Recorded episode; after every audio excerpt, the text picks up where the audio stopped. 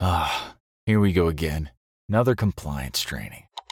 Welcome, and thank you for joining me today to talk about fiscal he's so compliance in boring. the new year.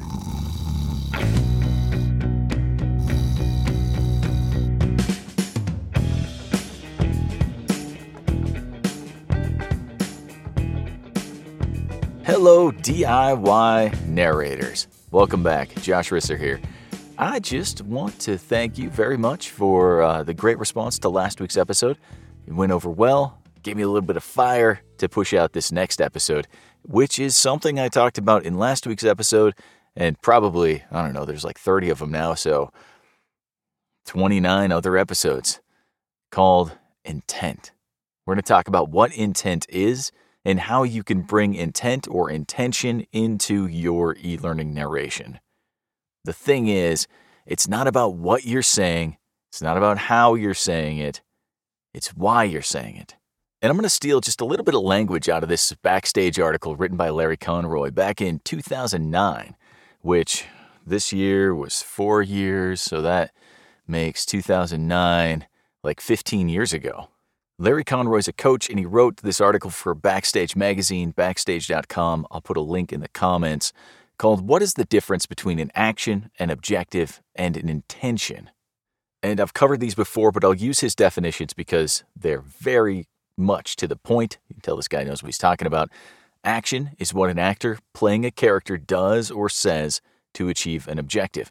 So your actions are your speaking the script of your e learning. Your objective, what the character wants or what the character's goal is. Well, if we think for a second, what's the point of e learning? Well, to get someone to perform a task in a certain way or to get them to absorb the knowledge so they can apply that to their job. Basically, learning. It's right there in the title. And then intention, which he says is perhaps the most important job an actor has the meaning of the line or what's going on in the actor's mind, the subtext. Now, obviously, he goes on to mention how these three things are connected. You can't have an objective that doesn't create an intention, and you can't have an action without a reason for that action and without an intention behind the whole thing.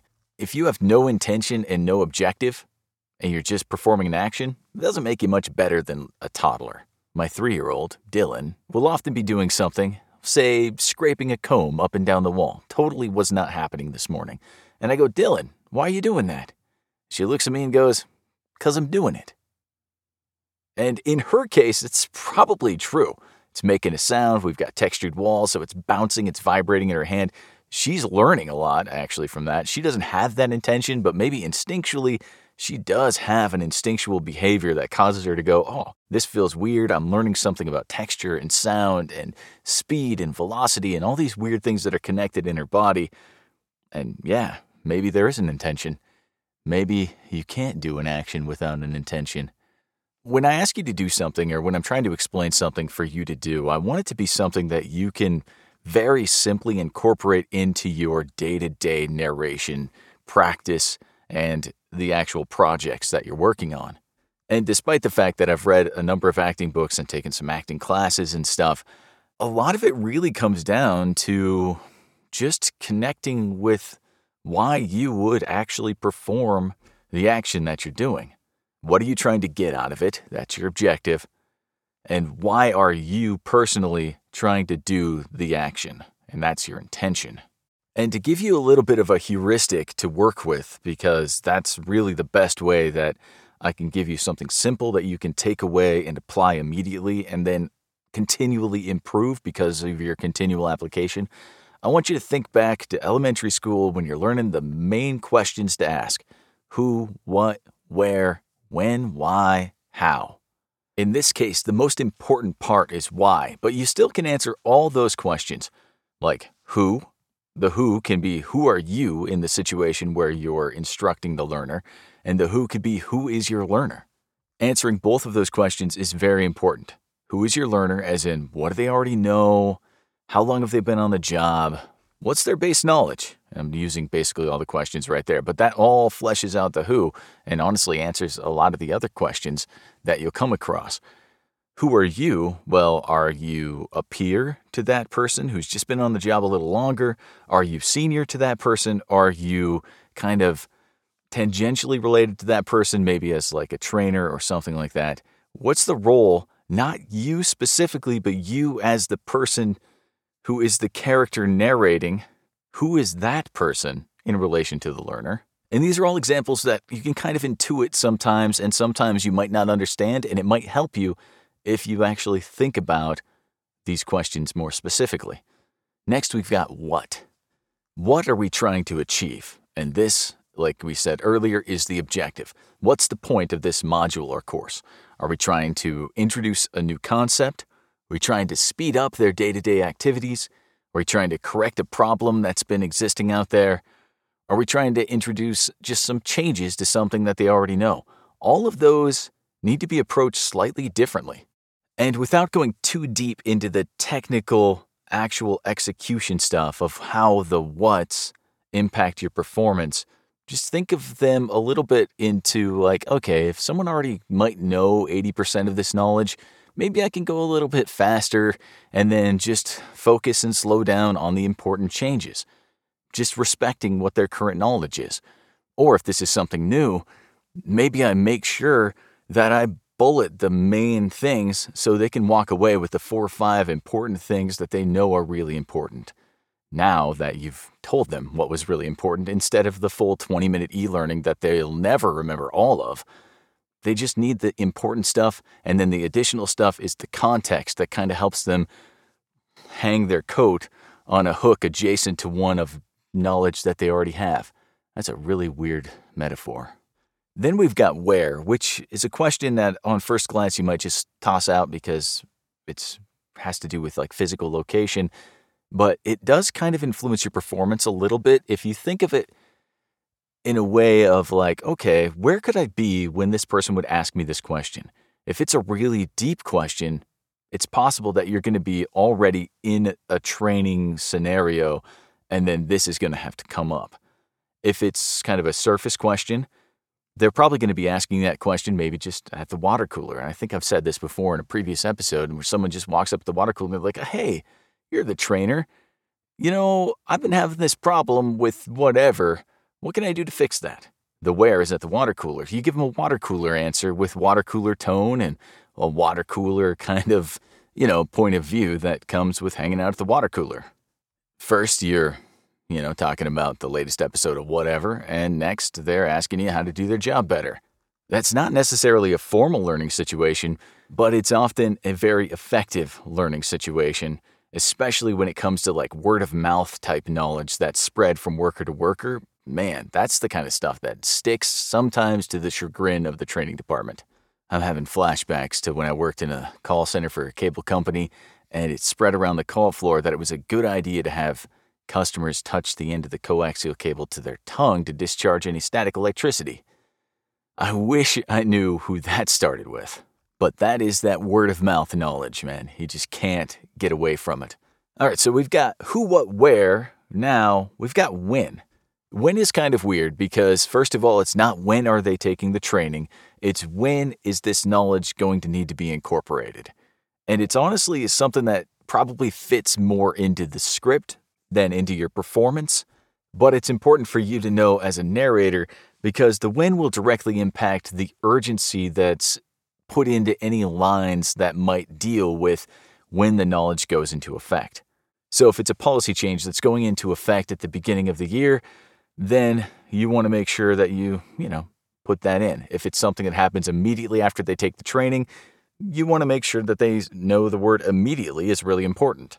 I also remember people going, Oh, yeah, I had that training, but I didn't know that that was actually happening yet, or something like that. And it's like, Come on, man. Why would we train you on it if it wasn't happening yet? Man, the flashbacks, the flashbacks today are getting me. Uh, so, this might be something that's better put into the script. And as the DIY narrator, you have that power. As me, as a third party narrator, a lot of times I don't even know that unless it's explicitly stated in the script. And then my urgency comes from, you know, getting the script on like a Friday afternoon that says, hey, any way we could get this back by Monday because this is, you know, needs to go out on Tuesday. But that's all right. I pride myself in quick turnaround. I think that's probably why I get those emails. And that brings us to the most important one, the why, which I've spent the last 10 minutes building up to, and we're going to skip to go to how, because we're not ready for why yet. I didn't put the questions in the certain order. You're just going to have to wait. No, seriously. I mean, just, just hold on. We'll get there. How, the W that starts with an H.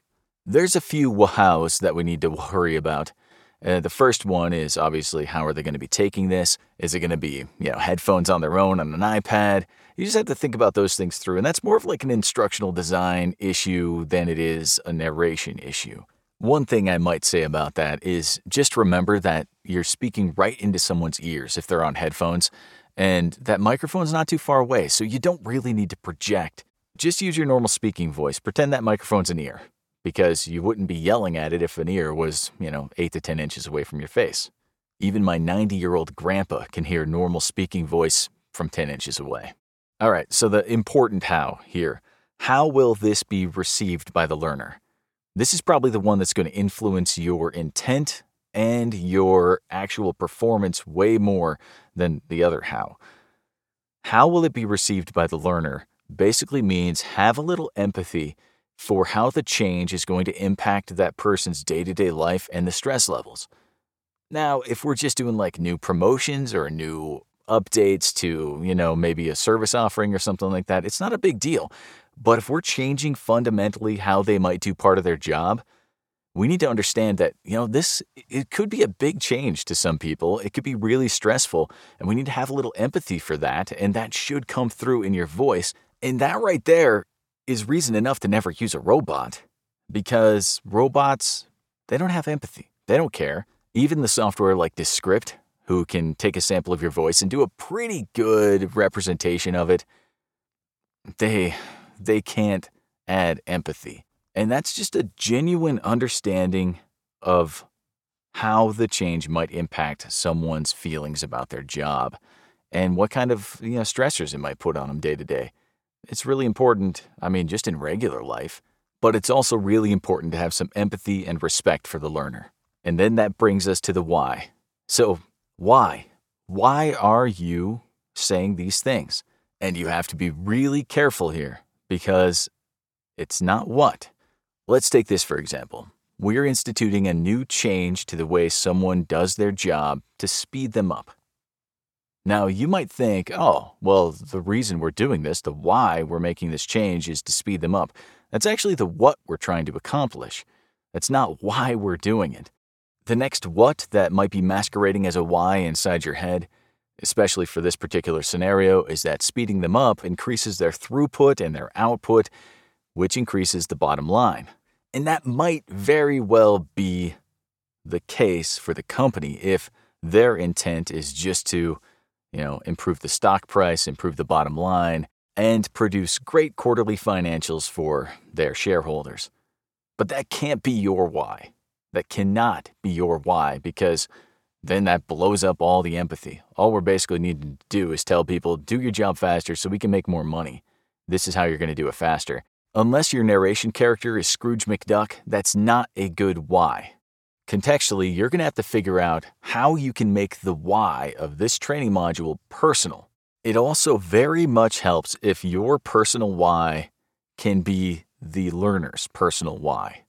And going back to Larry Conroy's article on Backstage, make it personal is how he defines the character's intention. So, how do we do that?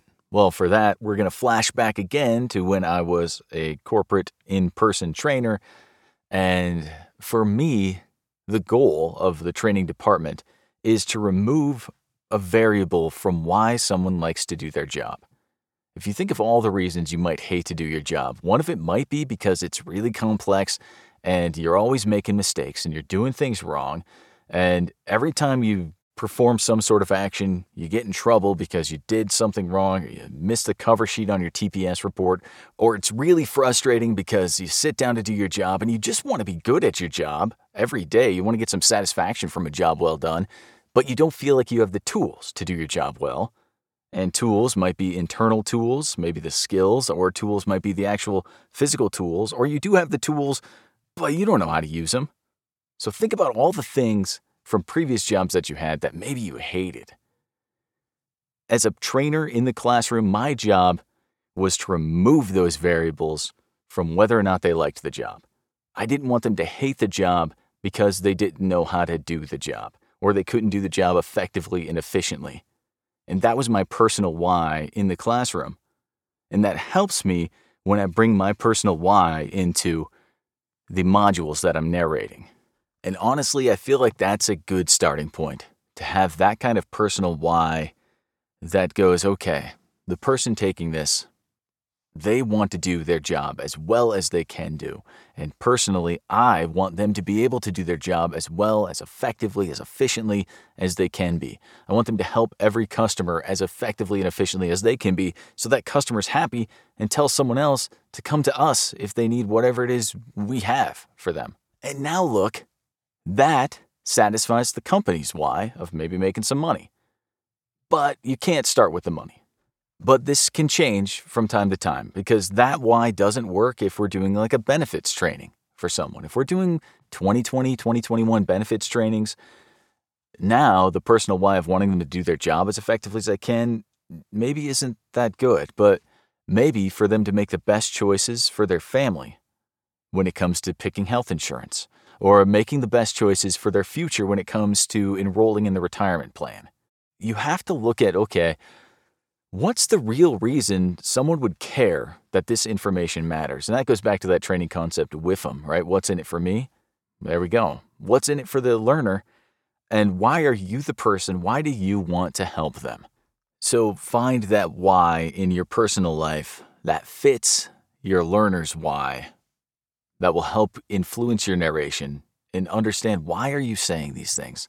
You still have to put yourself in the scenario you still have to pretend or act your way through the situation where you're telling the person this face to face, one on one. You're speaking to one person, but your intention will change the way something sounds.